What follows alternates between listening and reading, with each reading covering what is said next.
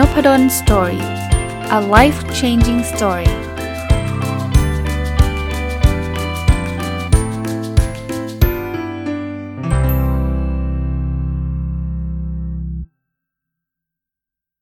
สวัสดีครับ ยินดีต้อนรับเข้าสู่นพดล Story พอดแคสต์นะครับ ก็วันนี้หยิบหนังสืออีกเล่มมารีวิวครับ หนังสือชื่อว่า Unfollow Your Passion ของคุณ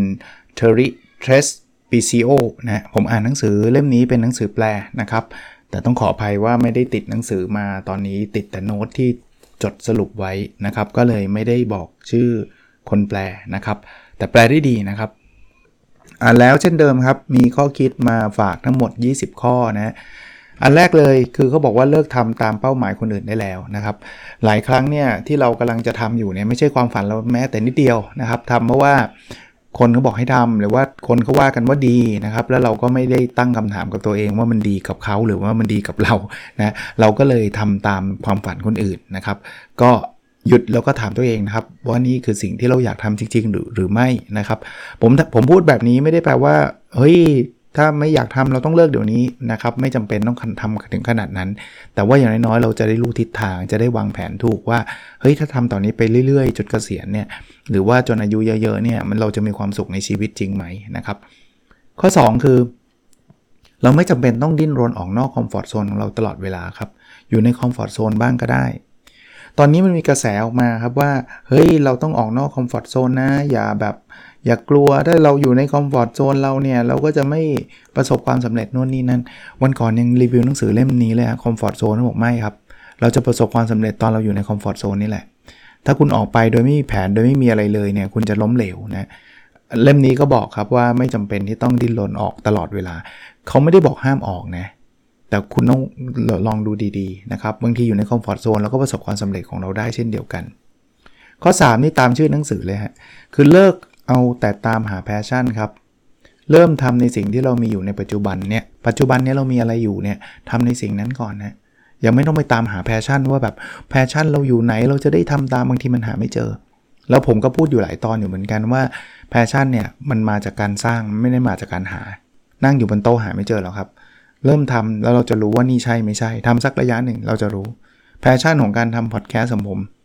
มันเกิดจากตอนที่ผมเริ่มทำไปแล้วนะครับ มันไม่ได้เกิดว่าเด็กๆเคยมีความฝันอยากเป็น podcaster อะไรไม่มีไม่มีไม่รู้จักเลยนะครับทำไปแล้วสักระยะรู้สึกว่าเออมันดีเว้ยเนี่ยเนี่ย passion มันมาเองนะครับ เริ่มทำในสิ่งที่เราทำได้นะข้อ4ครับอย่าเอาแต่เขียนรายการที่จะต้องทำครับ ให้มาโฟกัสกับสิ่งที่สำคัญจริง ๆ จะดีกว่า บางคนเขียน list ไว้ dream list bucket list สิ่งที่ฉันต้องทำให้ครบอะไรเงี้ยแล้วก็เต็มไปหมดเนี่ยคือมันก็ดีแหละ แต่ว่าบางทีมันก็เสียเวลานะที่จะไปตามนั่งทำตาม list นั้นทั้งหมดทั้งนั้นจริงๆแล้วเนี่ยมันไม่ได้เป็นสิ่งที่เราอยากได้หรือเป็นสิ่งที่สำคัญมากนัก เพราะนั้นเนี่ยโฟกัสกับสิ่งที่สำคัญดีกว่าครับ มันอาจจะเป็น list เหมือนกันแต่เป็น list ของสิ่งที่เราอยากทำมากๆสำคัญมากๆกับชีวิตเรา ข้อ 5 นี่ชอบครับ ทิ้งเรื่องที่ไม่จำเป็นบ้างครับบางทีต้องตัดออกนะบางทีเราคิดเองว่าเฮ้ยอันนี้จำเป็นอันนี้ต้องทำอะไรเงี้ย ตัดออกครับ เพราะฉะนั้นเนี่ย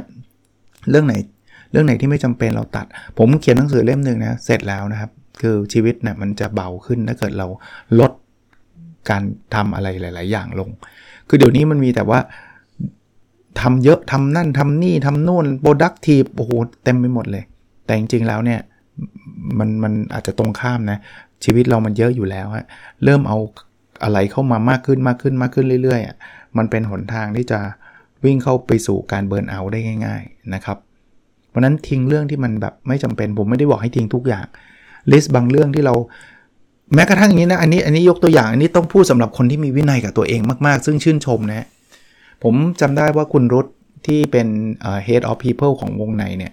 เขาเคยเขียนไว้ในบทความนะครับ บอกว่า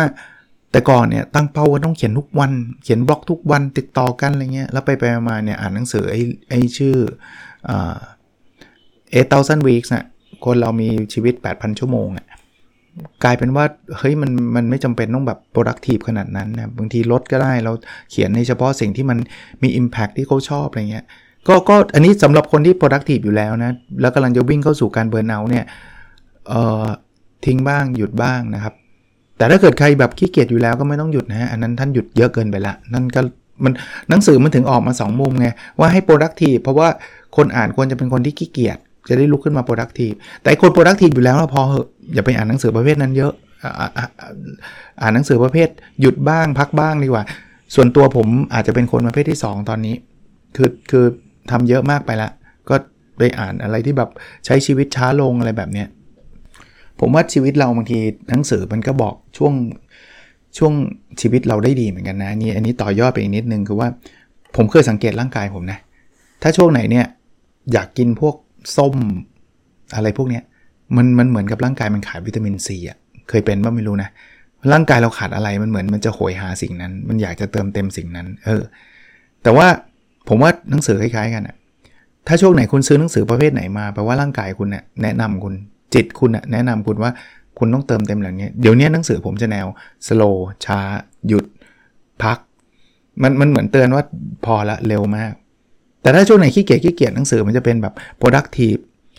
ถ้าเพิ่ม 10 เท่าอะไรเงี้ยมันมันจะเป็นลักษณะแบบนี้นะครับอะมาดูข้อที่ 6 ครับ อย่าหยุดที่จะสงสัยอยากรู้ครับ เราเรียนรู้สิ่งใหม่ ๆ ได้ตลอดเวลา อันนี้จริงนะ วันก่อนรีวิวหนังสือของคุณกระทิงไปใช่ไหม Move Heaven and Earth คุณกระทิงก็พูดว่าปัจจุบันเป็น CEO เป็นประธานบริษัท แล้วยังอ่านหนังสือปีหนึ่งเป็นร้อยเล่ม เข้าเรียนคอร์สออนลงออนไลน์กลางวงกลางคืนก็เรียน เราเรียนรู้ได้ตลอดเวลา แต่ว่านิดหนึ่งก็กลับไปข้อ 5 นะ ถ้าใครเรียนรู้มากแล้วก็หยุดบ้างนะครับ ก็ก็ต้อง balance นะครับ ข้อ 6 ครับ เอ้ยโทษทีครับข้อ 7 ครับ พยายามหาทักษะที่เราเชี่ยวชาญให้เจอฮะเพราะว่าถ้าเราเจอสิ่งนั้นเนี่ยนะมันจะต่อยอดได้หลายเรื่องเลย เวลาเราเจอสิ่งนั้นเนี่ย คนก็จะมาให้เราช่วยเหลือ เราก็มีรายได้ เราก็มีความเชี่ยวชาญ เราก็มีชื่อเสียง เราก็ทำหลาย ๆ อย่าง แล้วสิ่งที่เราเชี่ยวชาญนะเดี๋ยวเราจะชอบ แพชชั่นเนี่ยมันบางทีมันเกิดขึ้นจากการทำสิ่งที่เชี่ยวชาญนะทำแล้วมันรู้สึกทำแล้วมันเห็นผลทำแล้วมันเจ๋ง เราจะชอบนะครับ ข้อ 8 ครับ มีแต่แรงบันดาลใจก็จะไปไม่ถึงความสำเร็จ ถ้าขาดการฝึกฝน เหมือนกับเหมือนกับ อีกทีนะ คุณกระทิงเขียน บอกแรงบันดาลใจมันไม่ได้พาเราไปแค่แค่ไหนหรอกถ้าเราไม่ทำอะอันนี้คล้ายๆกันคือเราต้องฝึกฝนฮะคุณอยากเป็นนักดนตรีระดับโลก แรงบันดาลใจมาเต็ม รักดนตรีมาก passion เพียบ แต่คุณไม่เล่น คุณไม่ฝึก คุณก็ได้ระดับที่คุณเท่าที่คุณทำได้ตอนเนี้ยเพราะนั้นต้องฝึกฝนครับ ข้อ 9 นะ ให้ใช้คำว่าได้และแทนคำว่าได้แต่ทำไมครับ ได้แต่เนี่ยหลังแต่มันจะเป็นข้ออ้างที่อาจจะแบบ อันนี้ได้นะ แต่ฉันต้องมีเงินก่อน ข้ออ้าง ถ้าได้และเนี่ยมันจะหาข้อข้อหาวิธีอันนี้ฉันทาได้แล้วฉันต้องหาเงินเพิ่ม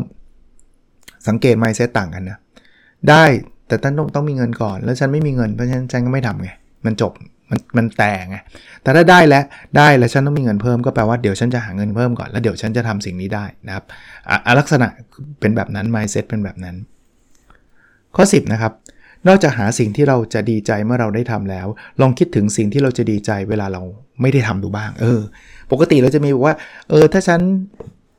ทำเรื่องนี้ได้ ฉันจะดีใจ ถ้าฉันทำเรื่องนั้นได้ ฉันจะดีใจ ถ้าฉันขายของได้ ฉันจะดีใจ ถ้าฉันอะไรดีล่ะ เอ่อทำข้อสอบได้ ฉันจะดีใจใช่ไหมเรามีไอ้แบบว่าดีใจเมื่อเราได้อะได้ทำอะมันมีหลายเรื่องนะที่เราควรจะดีใจที่เราไม่ต้องทำอะ จริงๆเราเราดีใจได้หลายหลายเรื่องที่เราเป็นงานที่เราไม่ชอบ สมมติเราคุณไม่ชอบล้างจาน คุณไม่ชอบทำความสะอาดบ้าน คุณน่าจะดีใจนะที่คุณไม่ต้องทำเพราะว่ามีคนช่วยคุณทำชีวิตมันจะดีใจได้ได้ได้เยอะขึ้นอีกเท่าหนึ่งเลยนะอาจจะมากมากกว่าเดิมด้วยดีใจที่ได้ทำมีไม่กี่อย่างหรอกดีใจที่ไม่ต้องทำเรื่องพวกนั้นนะเพียบเลย ผมก็ดีใจนะที่ผมไม่ต้องทำงานหลาย ๆ งานที่ที่ผมไม่ชอบ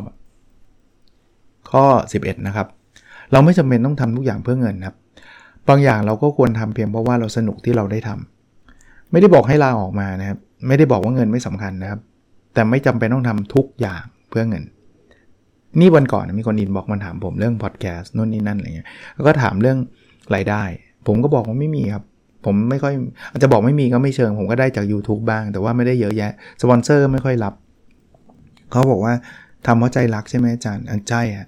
คือบางอย่างอะผมผมก็บอกว่าผมไม่ได้บอกว่าทำเพื่อเงินไม่ดีหรือว่าสปอนเซอร์มาดีใจไหมก็ดีครับเขาอุตส่าห์เอาเงินมาให้เราให้เราเพื่อโปรโมทแต่ว่า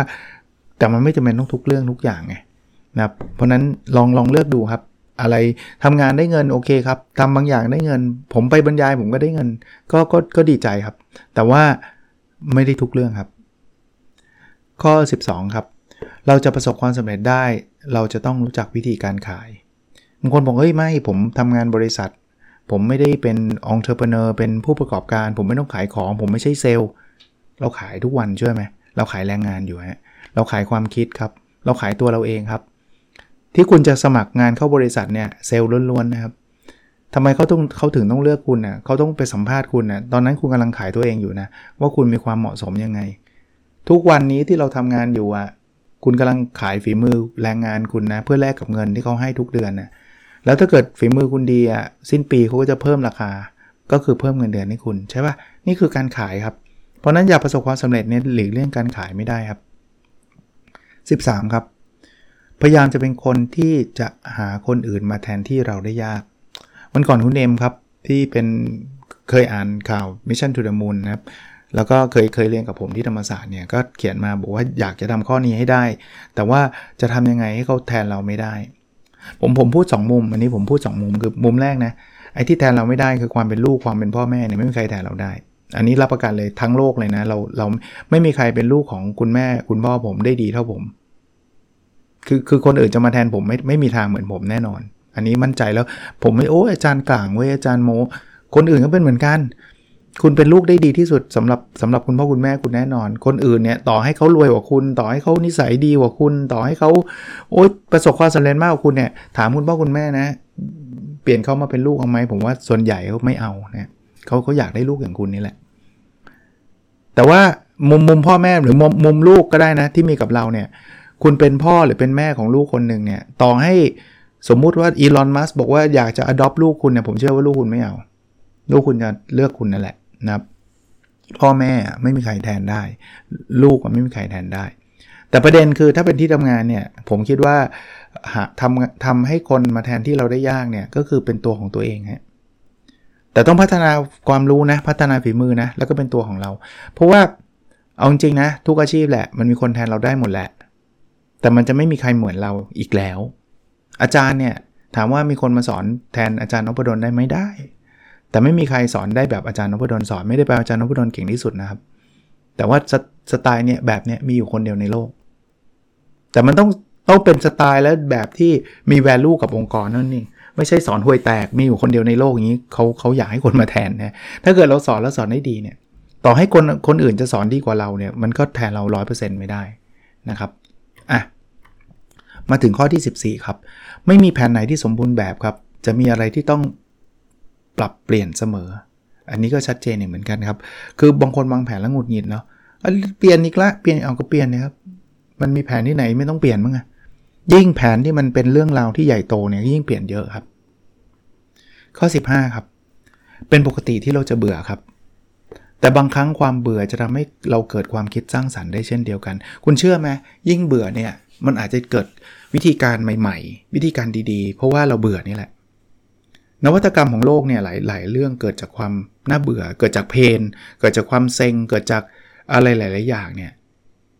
เราอาจจะเบื่อผมยกตัวอย่างนะเราอาจจะเบื่อที่จะต้องขับรถแล้วไปจอดรถแล้วเดินลงไปไปสั่งอาหารกิน ไปรอไปอะไรเงี้ยเบื่อเขาก็เกิดไดฟ์ทูขึ้นมาว่าคุณไม่ต้องลงรถไงมันเกิดจากความเบื่อ เพราะนั้นถ้าตัวเราเบื่อเนี่ยให้ลองจับความเบื่อนั้นว่า เออมันมันจะแก้ความเบื่อนั้นได้ยังไง เราจะเซ็งเนี่ยเราจะจับความเซ็งอันนั้น ข้อ 16 นะครับ บางทีการล้มเลิกในบางเรื่องไม่ใช่สิ่งที่ไม่ดีเสมอไป เราเราชอบคุยกันว่า winners never quit quitter never win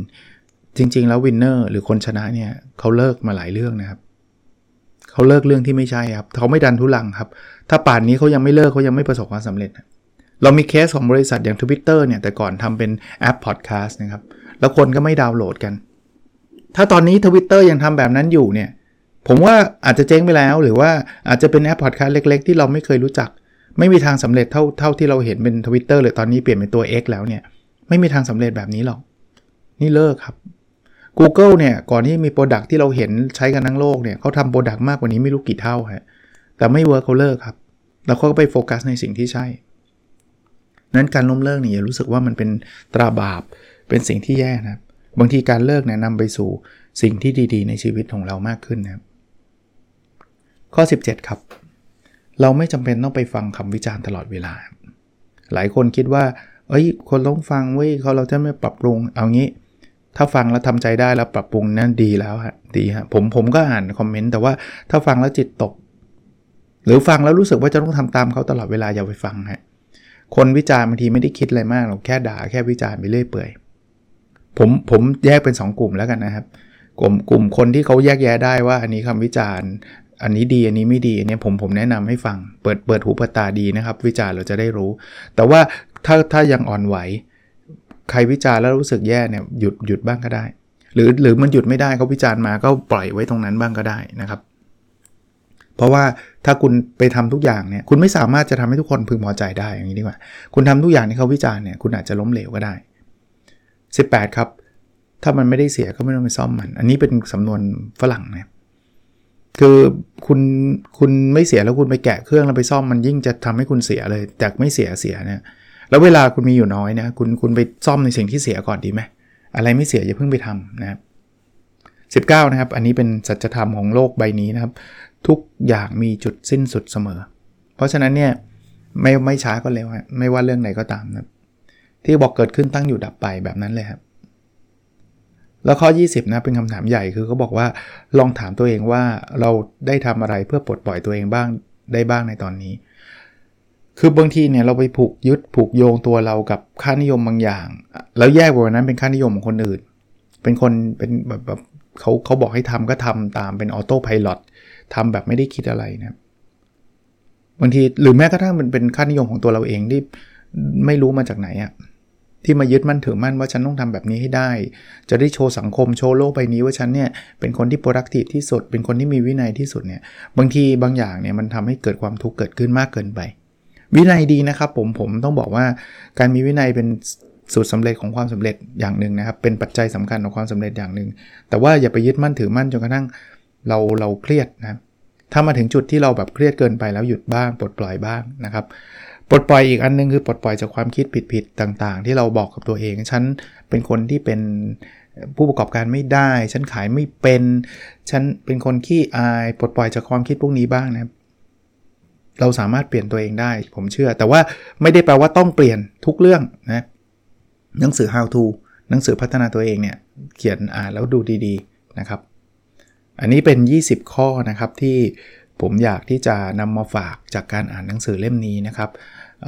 Unfollow Your Passion นะครับของคุณ Terry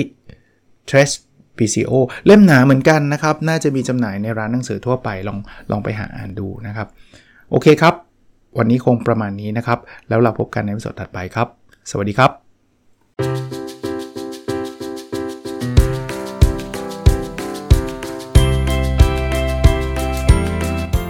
n o p a d o n Story a life changing story